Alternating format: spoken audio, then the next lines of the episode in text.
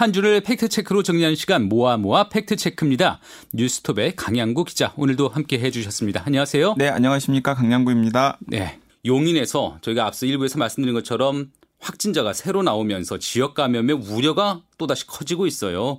우리가 경각심을 다시 한번 좀 가져야 될 것 같고요. 어, 우리는 우리지만 지금 세계, 우리나라 밖에 있는 국제 상황은 더 시끄럽죠?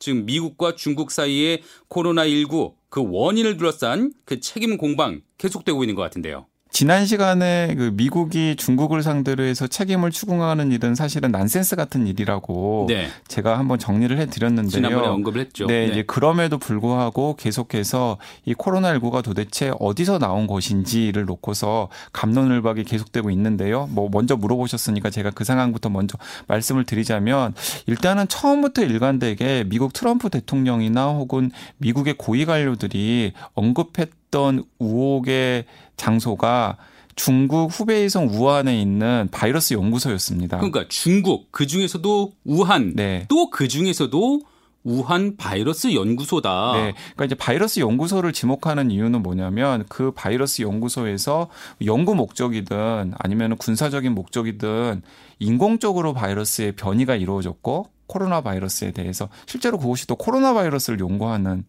중요한 테마가 있는 연구소였거든요. 그러니까 전혀 어떤 뭐 개연성이 아예 없는 얘기는 또 아니에요. 네, 아예 없는 얘기는 아니에요. 그러니까 네. 앞뒤 전후 상황을 따지고 보면은 어, 코로나 바이러스를 연구하는 연구소가 중국 우한에 있었고 마침 또 그 우한에서 이 신종 코로나 바이러스가 발병이 되어가지고 전 세계로 퍼진 듯한 양상을 보면은 어, 이런 음모론이 나올 법하죠. 그 우한에 있는 연구소에서 연구 과정이든 혹은 군사 목적이든 간에 일부러 인공적으로 바이러스 변이를 일으켜서 뭔가 실험을 하고 있었는데 이제 그 바이러스가 우발적으로 노출이 되어서 지금 전 세계로 확산되고 있는 것이 아닌가라는 의혹을 제기할 법한 상황인 거죠. 그 그런데 트럼프 대통령이 네. 트럼프 대통령이 확실한 증거가 있다. 지금 계속 운을 띄우고 있어요. 네. 근데 이제 그것과 관련해서 이제 많은 전문가들은 네. 사실은 좀 약간 회의적입니다. 음. 왜 회의적이냐면 일단은 그 바이러스를 들여다보면 그 바이러스가 자연에 의한 변이 바이러스인지 혹은 인공적으로 변이를 일으킨 바이러스인지를 확인할 수 있는 몇 가지 특징점들이 있습니다. 아, 그게 분별이 가능한가요? 네, 분별이 가능합니다. 네. 예, 그래서 전문가들이 난센스일 가능성이 높다라고 그 음모론을 일축하는 거예요. 이거는 인공적으로 배양된 바이러스가 아니다. 네. 근데 실제로 지금 전 세계에서 확산되고 있는 여러 바이러스들 사실은 그 바이러스들이 한 3,500개 정도의 변이가 나오고 있거든요. 네, 네. 근데 최초에 발생한 바이러스부터 다양한 형태로 변이가 이루어져 있는 바이러스들을 살펴봐도 네. 그게 인공적으로 변이를 일으켰거나 혹은 인공적으로 그 바이러스 유전자를 건드렸다라는 흔적이 발견이 안 되고 있습니다. 아. 예, 그렇기 때문에 어쨌든 과학적으로 과학적으로 이 바이러스는 자연에 의한 변이 바이러스지 인공에 의한 변이 바이러스일 가능성은 굉장히 낮다라고 지금 전문가들이 보고 있고요. 그게 사실 미국에 있는 전문가들조차 그렇게 미국에 있는 전문가들도 그렇게 말을 하고 있어요. 그러니까. 트럼프 대통령을 네. 제외하면 네. 트럼프 대통령을 제외하면 미국의 고위 관료 등또 네. 전문가 등 그렇게 또 우한 바이러스는 아닐 것이다. 이런 얘기를 하고 있는데도 네, 이 과학적인 증거가 이제 첫 번째 그리고 두 번째는 그 우한에 있는 바이러스 연구소가 그렇다면 뭔가 비밀스럽거나 혹은 군사 목적의 연구를 하는 연구소 라면 또 네. 개연성이 네. 높아지는 거잖아요. 그 바이 우한 바이러스 연구소라는 데가 구체적으로 뭐 하는 근데 우한 바이러스 연구소라는 데는 이런 겁니다. 어떤 거냐면 2003년에 사스 코로나 바이러스가 예. 중국의 광둥성에서 나왔지 않습니까? 네, 네. 그래서 중국 내에서도 이 신종 코로나 바이러스에 대한 여러 가지 대응 체계라던가 연구를 계속해서 해 나가야 될 필요성이 제기가 된 거예요. 네. 그래서 그 우한 연구소에서 다양한 코로나 바이러스에 대한 연구를 국제적으로 협력을 해서 진행하고 있는 기관입니다. 있습니다. 아, 그럼 그러니까 굉장히 의학, 적인 네, 맞습니다. 방역에 관한 네. 요소네요. 그러니까 굉장히 뭐 무슨 비밀스럽고 네. 그리고 뭐 다른 나라의 연구진들과 교류가 없는 연구소가 아니라 굉장히 개방적이고 개방적이고 그리고 다른 나라 연구진들과 이렇게 정보도 공유하는 네, 정보도 공유하는 그런 연구소란 말이죠. 그런 곳에서 바이러스가 배양돼서 뭐 고이든 실수든 나갔을 가능성은 더욱 떨어지는 더욱 떨어진다라는 겁니다. 음. 왜냐하면 그리고 만약에 거기서 이제 고이든 실수든 바이러스가 나갔다면은 이제 그 조직이 무슨 군사 비밀 조직이 아니기 때문에 네. 당연히 어떤 식으로든지 간에 우리 연구소에서 실수로 바이러스가 누출이 공개하겠죠. 되었다라는 공개하겠죠. 알람음 같은 것들이 네. 이제 울릴 수밖에 없는 연구소라는 거죠. 네. 그리고 이제 거기 세 번째 이제 세 번째 반박할 수 있는 증거는 뭐냐면 많은 그 유수의 정보 기관들이 서방의 정보 기관들이 미국의 정보 기관을 포함해서 정보 기관들이 다양하게 우한 연구소 등에서 혹시 바이러스가 인공적으로 변이해서 만들어졌거나 혹은 고의든 실수든 누출되었을 가능성을 이 유행 초기 단계부터 계속해서 확인을 했어요. 아 트럼프 대통령이 그렇게 그 밀어붙이니까 네. 뭐라도 증거를 뭐라도 증거를 찾아 당연히.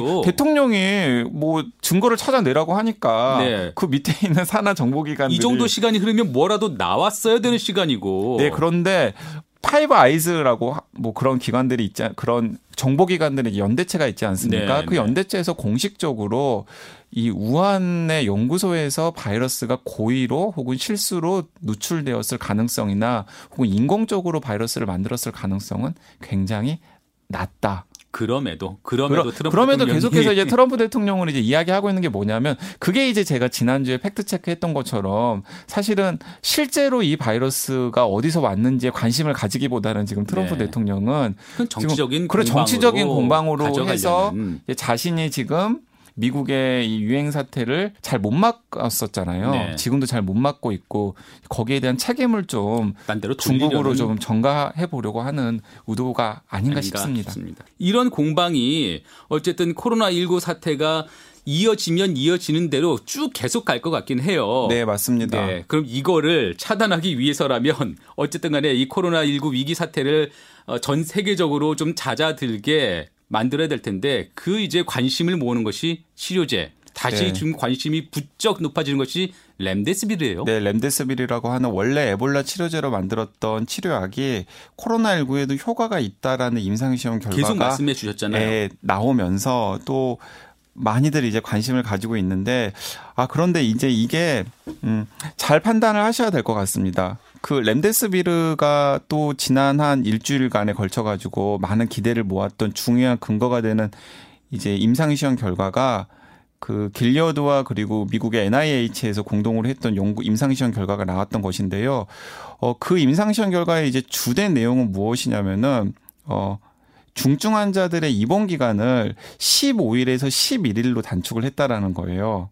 어, 그러면 그 약을 먹고 나서 렘데시비르라는 약을 투약하고 나서 바로 효과가 나는 것이 아니라 다만 전체 치료 기간을 좀 줄이는 그 정도 효과인가요? 그러니까 렘데스비르를 5일간 투약도 해봤고 열흘간 네. 투약도 해봤는데 이제 투약을 한 환자들의 경우에는 투약을 안 한 환자들과 비교했을 때 입원 기간이 4일 정도 단축이 되었다라는 게 그 임상 시험의 중요한 결과입니다. 그리고 우리들이 굉장히 관심을 가지고 있는 사망률의 통계적으로 유의미한 차이는 나타나지 않았어요. 아니 그럼 이 약을 투약함으로써 죽을 뻔한 사람이 죽지 않게 되거나 이런 극적인 효과가 있는 건 아니란 얘기예요? 네, 현재는 그런 극적인 효과가 있다라는 임상 시험 결과는 나오고 있지 않습니다. 아. 그러니까 현재 지금 렘데스비르의 효과는 렘데스비르를 투약을 했더니 투약하지 않은 환자들에 비해서 좀 더 빨리 태어날 수 있게 되었다라는 거예요. 아, 물론 뭐 그것도 성과입니다. 네, 그것도 성과죠. 중요한 성과죠. 예, 그것도 예, 물론 예. 성과입니다만은 방금 말씀하셨듯이 우리가 이 코로나19에 대해서 치료제에서 가지고 있는 기대는 뭐냐면 죽을 뻔했던 혹은 죽을지도 모르는 분을 약을 투여함으로써 살리는 게 목적인 거잖아요. 그럼요. 네. 그게 가능해지려면은 사망률을 어쨌든지 간에 유의미한 수준으로 떨어뜨리는 임상시험 결과가 나와야 하는데 네. 미국에서 이번에 진행된 임상시험에서도 회복 기간을 좀 단축시키는 효과가 있었지만 사망률의 차이를 유의미하게 줄이지는 못했고요. 네. 그리고 이제 그 전에 중국에서 진행되다가 유행이 종식되면서 유의미한 환자 수를 채우지 못해서 중단되었던 임상시험 결과가 거의 비슷한 시점에 렌싯이라고 하는 영국의 유명한 의학 학술 잡지에 정식으로 이제 게재가 되었는데 거기서는 통계적으로 사망률을 유의하게 낮추지 못했을 뿐만 아니라 네. 실질적으로는 오히려 렌데스비르를 투여한 환자들이 사망률이 조금 높았어요. 네. 그러니까 이제 이거는 이제 조금 여러 가지 고민거리가 생기는 대목인 어허. 거죠. 예. 이전에 사스나 메르스 때 좀 효과를 봤던 치료약, 뭐 타미플루 같은 것들이 있었잖아요. 타미플루는 이제 그 독감 치료제를 저희들이 사용을 하고 있는 건데, 네. 그러니까 타미플루 같은 경우에는 증상이 나타나자마자 하루 이틀 새에 복용을 하면은 극적으로 몸속에 있는 바이러스를 제압을 해요. 네. 타미플루라는 그. 정도의 효과를 기대를 하고 있었던 거거든요. 그렇습니다. 그, 그래서 막이 렘데스비르가 치료 효과가 있다라는 소식이 나왔을 때그 렘데스비르를 개발한 길려드의 주가도 들썩이고 또 미국 증시도 이제 확 오르고 뭐 그런 게이 렘데스비르가 굉장히 방금 말씀하신 타미플루 같은 효과를 기대했기 때문인 거죠. 음. 그런데 지금까지 나온 임상시험 결과로는 타미플루 같은 타미플루 같은 효과를 기대하기는 굉장히 어려워 보이고요. 음. 그래서 우리나라 방역 당국도 우리나라 방역 당국도 회복 기간을 일정 수 일정 수준 줄여주는 정도의 효과가 있다는 것만으로도 고무적이긴 하지만 네. 렘데스비르가 타미플루 같은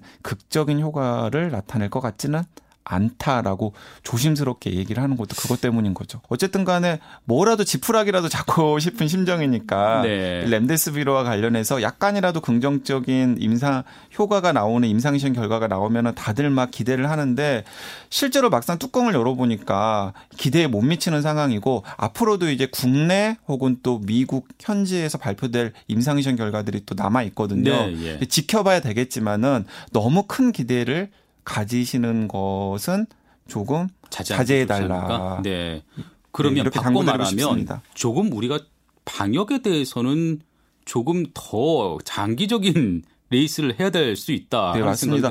그, 그 저도 몇 차례 강조해 드렸는데 어 이번 이번 유행 국면에 그러니까 올해 유행하는 기간 동안에는 백신이 나올 가능성은 사실은 거의 제로에 가깝고요. 네. 아무리 빨라도 한 1년은 걸린다는 올해는 네, 절대 안 되고. 올해는 절대 안 되고요. 네. 네. 만약 올해 등장하는 백신은 약간 무리한 백신이에요. 음. 그래서 그 백신의 부작용 때문에 또 여러 가지 문제들이 나타날 수 있는 네. 상황이고 치료약 같은 경우에도 지금 가장 기대를 했던 치료약인 렘데스비르의 사정이 아까 말씀드린 상황이고 네. 그리고 이제 일부 국내 제약사를 포함한 국내외 제약사에서 이제 완치자의 혈액을 이용해서 뭐 중화항체 같은 것들을 활용한 혈장 항체 치료 제 혹은 혈장 치료 같은 것들을 해보려고 노력은 하고 있습니다만은 그것도 효과가 있을지 없을지는 일단 좀 지켜봐야 되는 상황이에요. 네. 치료제에 대해서도 큰 기대를 하는 것은 좀 자제해 달라 이렇게 아. 이야기를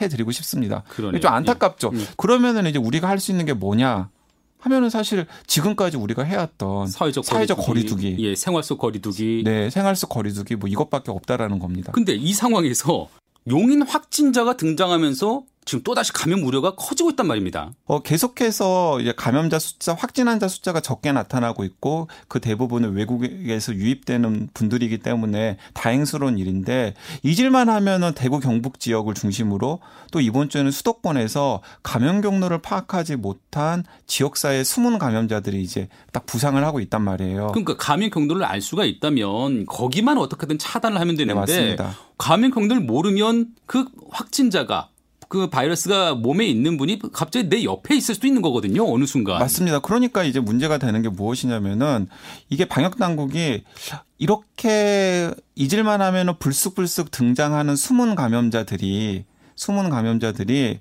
빙산의 일각인지 네. 아니면은 진짜 한 명 두 명씩 있다가 나타나는 것인지를 지금 판단할 수 있는 근거를 사실상 가지고 있지 않습니다. 네, 네. 그렇다면 보수적으로 빙산의 일각이라고 생각해야 할 수도 있는 거죠. 이게 감염 초기 상황이 다시 재현될 수도 있거든요. 맞습니다. 감염 초기 상황이 재현될 수도 있는 거죠. 그러니까 방역 당국이 미처 파악하지 못한 숨은 감염자들이 곳곳에 숨어 있고 지금까지는 사회적 거리두기 때문에 그것이 집단 대량 감염으로 이어지지 않았는데 사회적 거리두기를 완화하고 시간이 지나면 어느 순간에 그것이 집단 감염으로 이어질 수도 있기 때문에 이제 걱정들을 하는 것이고 그래서 자꾸 끝날 때까지는 끝난 게 아니다. 근데 그 사회적 거리두기 완화를 말씀하셨는데 지금 학교가 당장 계약을 하잖아요. 네, 학교를 계약하는데 이거 계약과 관련해서도 여러 가지 이제 고민들이 많습니다. 일단은 학교처럼 학교처럼 네. 그렇게 다중이 밀집돼 있는 공간이 어디 있어요? 학교처럼. 그러니까 이제 교육 당국이나 교육 당국은 99% 정도 방역의 준비가 되어 있다, 계약 준비가 되어 있다라고 공언을 했는데, 네. 근데 제가 생각하기에는 그런 식의 계약이 과연 진짜 계약인지 약간 묻고 싶은 게 방역 당국 교육 당국의 지금 지침대로라면 뭐 여러 가지 지침들이 지금 변경되고 있긴 합니다만은 아마도 학생들이 마스크를 착용한 채 계약을 한 다음에 상당수의 수업을 마스크를 착용하고서 수업을 들어야 되는 상황이 되거든요. 뭐 오전반, 오후반 뭐 이런 이런 것도 있고요. 그런데 이게 어 이게 과연 정상적인 계약이라고 할 수 있나? 예, 예, 네. 라는 좀 근본적인 그 질문도 한번 드려보고 싶고요. 음. 그리고 이 무리한 계약의 부작용들도 분명히 나타날 텐데 네. 그 제가 이번 주에 봤던 여러 뉴스 중에서 가장 좀 깜짝 놀랐던 뉴스가 무엇이냐면은 중국에서 10대 3명이 죽었는데요. 네, 예. 바이러스를 피하려다 죽었습니다. 마스크? 무슨 말이냐면은 예.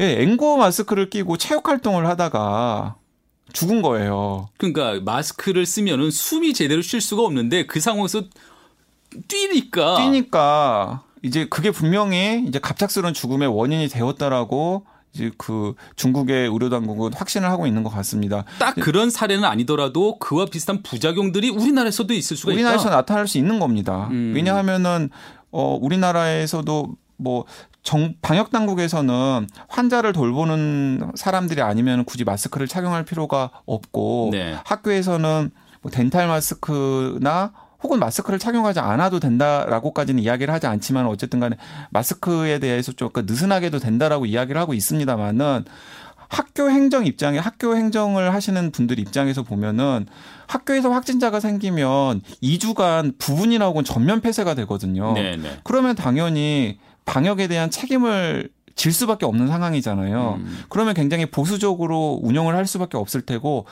어 거의 100% 아이들에게 그 마스크를 착용하라고 권장을 할 겁니다. 네. 근데 그 아이들이 가지고 있는 마스크는 대부분 공적 마스크인데 공적 마스크는 KF94나 혹은 KF80 마스크인데 숨쉬기 굉장히 곤란한 마스크거든요. 네.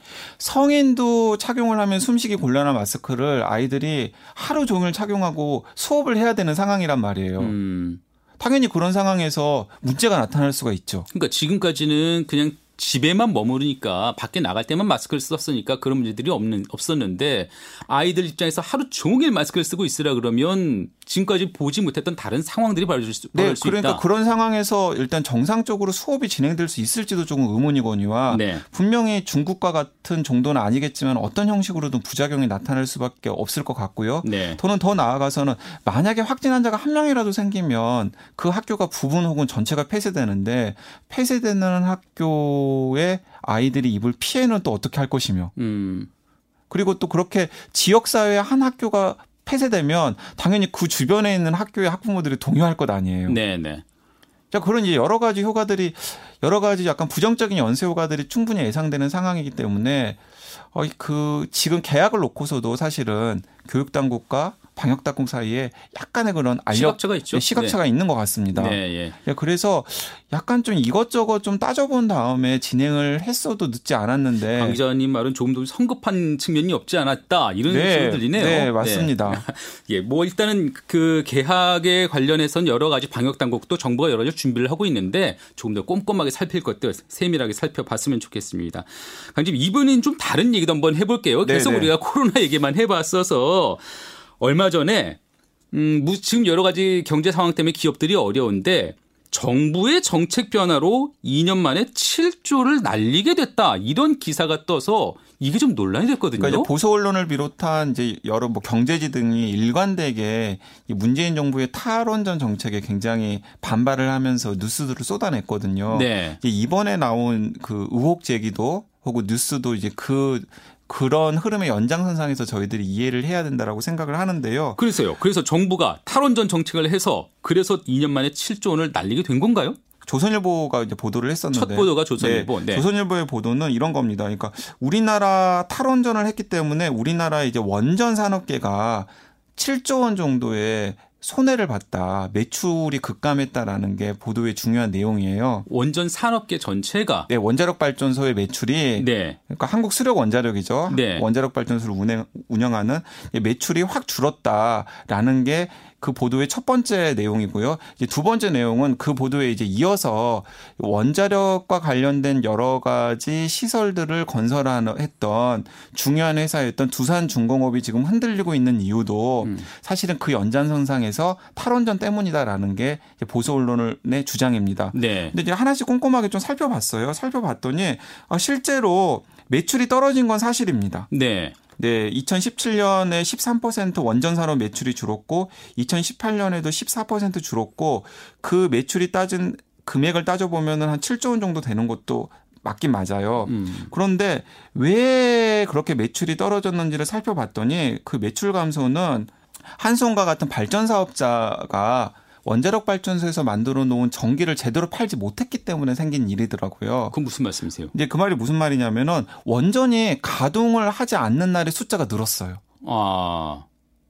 근데 왜 그랬냐면은 우리나라 원전이 대부분 노후 원전이지 않습니까? 네, 네. 노후 원- 사고도 잇따랐었고요. 그렇죠. 사고도 잇따랐었고 그리고 박근혜 정부 때 우리나라 원전에서 사용했던 부품들의 상당 부분이 불량 부품이었다라는 것도 여러 차례 감사 결과를 통해서 드러났잖아요. 네. 이제 그렇게 그래서 노후 원전을 정비하기 위해서 원전의 가동 자체를 멈추는 날의 숫자가 작년과 재작년에 굉장히 늘었던 거예요. 아. 그러면서 원전이 가동을 못하니까 당연히 그 원전에서 전기를 만들지 못하잖아요. 네. 그래서 원전일 원전 가동 일수가 훨씬 더 많았던 과거와 비교했을 때 원전에서 전기를 만들지 못했기 때문에 당연히 전기를 만들지 못하면 그 전기를 팔지 못할 테고 그러면 그 원전 정책의 문제가 아니라 원전 산업 자체 흠결 때문에 맞습니다. 네. 아. 그리고 사실 따지고 보면은 어 무리하게 노후 원전을 가동을 시키다가 사고가 나면 훨씬 더 큰 피해를 낳을 수가 있는 거잖아요. 네, 네. 이제 그렇기 때문에 꼼꼼하게 원전의 여러 가지 노후 상태를 점검하고 정비하느라고 원전 가동을 멈추다 보니까 전기를 생산하지 못했고 그래서 전기를 팔지 못하니까 원전 산업계 매출이 줄어든 거예요. 네, 예, 그런 측면이 네, 있고. 그걸 가지고 문재인 정부의 탈 원전 정책 때문이라고 하면은 이건 조금 앞뒤가 안 맞는 얘기고요. 네. 그리고 지금 문재인 정부의 탈원전 정책 때문에 실제로 멈춘 원전은 월성 원, 월성 1호기밖에 없거든요. 네, 예. 근데 월성 1호기가 전체 원전 발전량에서 차지하던 비중은 원래 굉장히 적었었어요. 음. 예, 그렇기 때문에 문재인 정부의 탈원전 정책 때문에 원전 산업계의 매출이 떨어진다라는 건 제가 생각하기에는 여러 가지 앞뒤 맥락을 무시한 사실상 가짜 뉴스에 가까운 네. 뉴스라고 해석을 해야 될 것 같고요. 네. 그리고 이제 두 번째는 두산중공업이 과연 문재인 정부의 탈원전 정책 때문에 흔들리고 있느냐. 네. 그것도 사실은 진실과는 거리가 먼 것 같습니다. 왜냐하면 이제 국내외 여러 보고서, 보고서에서 잘 나가던 두산 중공업이 왜 추락했는지를 놓고서 여러 가지 분석을 했거든요. 네. 그 분석의 일관된 주장은 무엇이냐면은 어, 지금 전 세계 시장의 방향이 풍력이나 태양광 같은 신재생 에너지 산업으로 바뀌고 있는데 두산 중공업이 그런 산업 패러다임의 전환을 따라가지 않고 원자력이나 석탄 화력 발전에 과도하게 올인했기 때문에 지금 두산 중공업이 위기 상황에 빠진 것이다라는 게 전 세계 여러 전문가들의 분석이거든요. 변화를 제대로 읽지 못했다. 변화를 기업이. 제대로 읽지 못했기 때문인 거죠. 사실은 그전에는 두산중공업 같은 회사가 변화를 제대로 읽을 필요가 없었습니다. 네. 왜냐하면 우리나라 원전 산업이 계속해서 뒷받침을 해줬기 때문에 네, 네. 우리나라 원전 산업이 계속 뒷받침해줬고 그리고 외부에서도 원전 산업이나 혹은 석탄 화력 발전 산업의 수혜를 볼 수 있었기 때문에 그런데 어느 순간에 특히 2010년대 들어서 계속해서 이제 이 산업의 패- 아니 에너지 산업의 패러다임이 재생 가능 에너지 산업으로 완전히 바뀌고 있는데 음. 이 두산 중공업 같은 경우에는 계속해서 원전 산업 혹은 석탄 화력 발전 산업에만 몰두하고 있었던 거죠. 이제 그러다 보니까 지금 이 존망을 걱정해야 될 정도로 흔들리고 있는 상황으로 보는 게 좀 더 합리적이다라는 게 전문가들의 의견입니다. 그럼 기업 자체의 트렌드를 읽지 못하는 기업 자체의 문제, 또뭐 낙후한 원전 산업 자체 흠결 이런 것으로 인한 기업의 매출 저하 이 현상이 벌어진 것인데 그걸 애꿎게 이 정부 이 정부의 탈원전 정책으로 책임을 돌린 모습이네요. 네.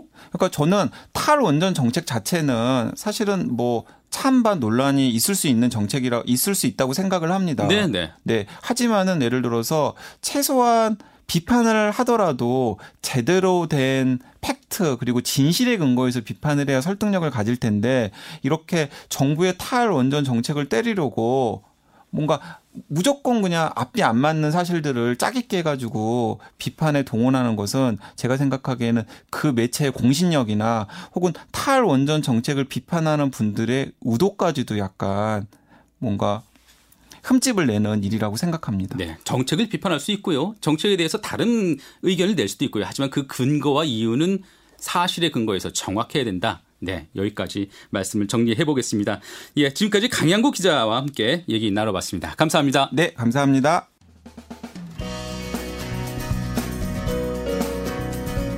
네, 김정은의 주말 뉴스쇼 잠시 후 3부에서는요. 한 주간 주요 국제 뉴스 살펴보고요. 이어서 한 주간 뜨거운 화제가 됐던 김현정의 뉴스쇼 인터뷰들 다시 들어보겠습니다. 잠시 후에 뵙겠습니다.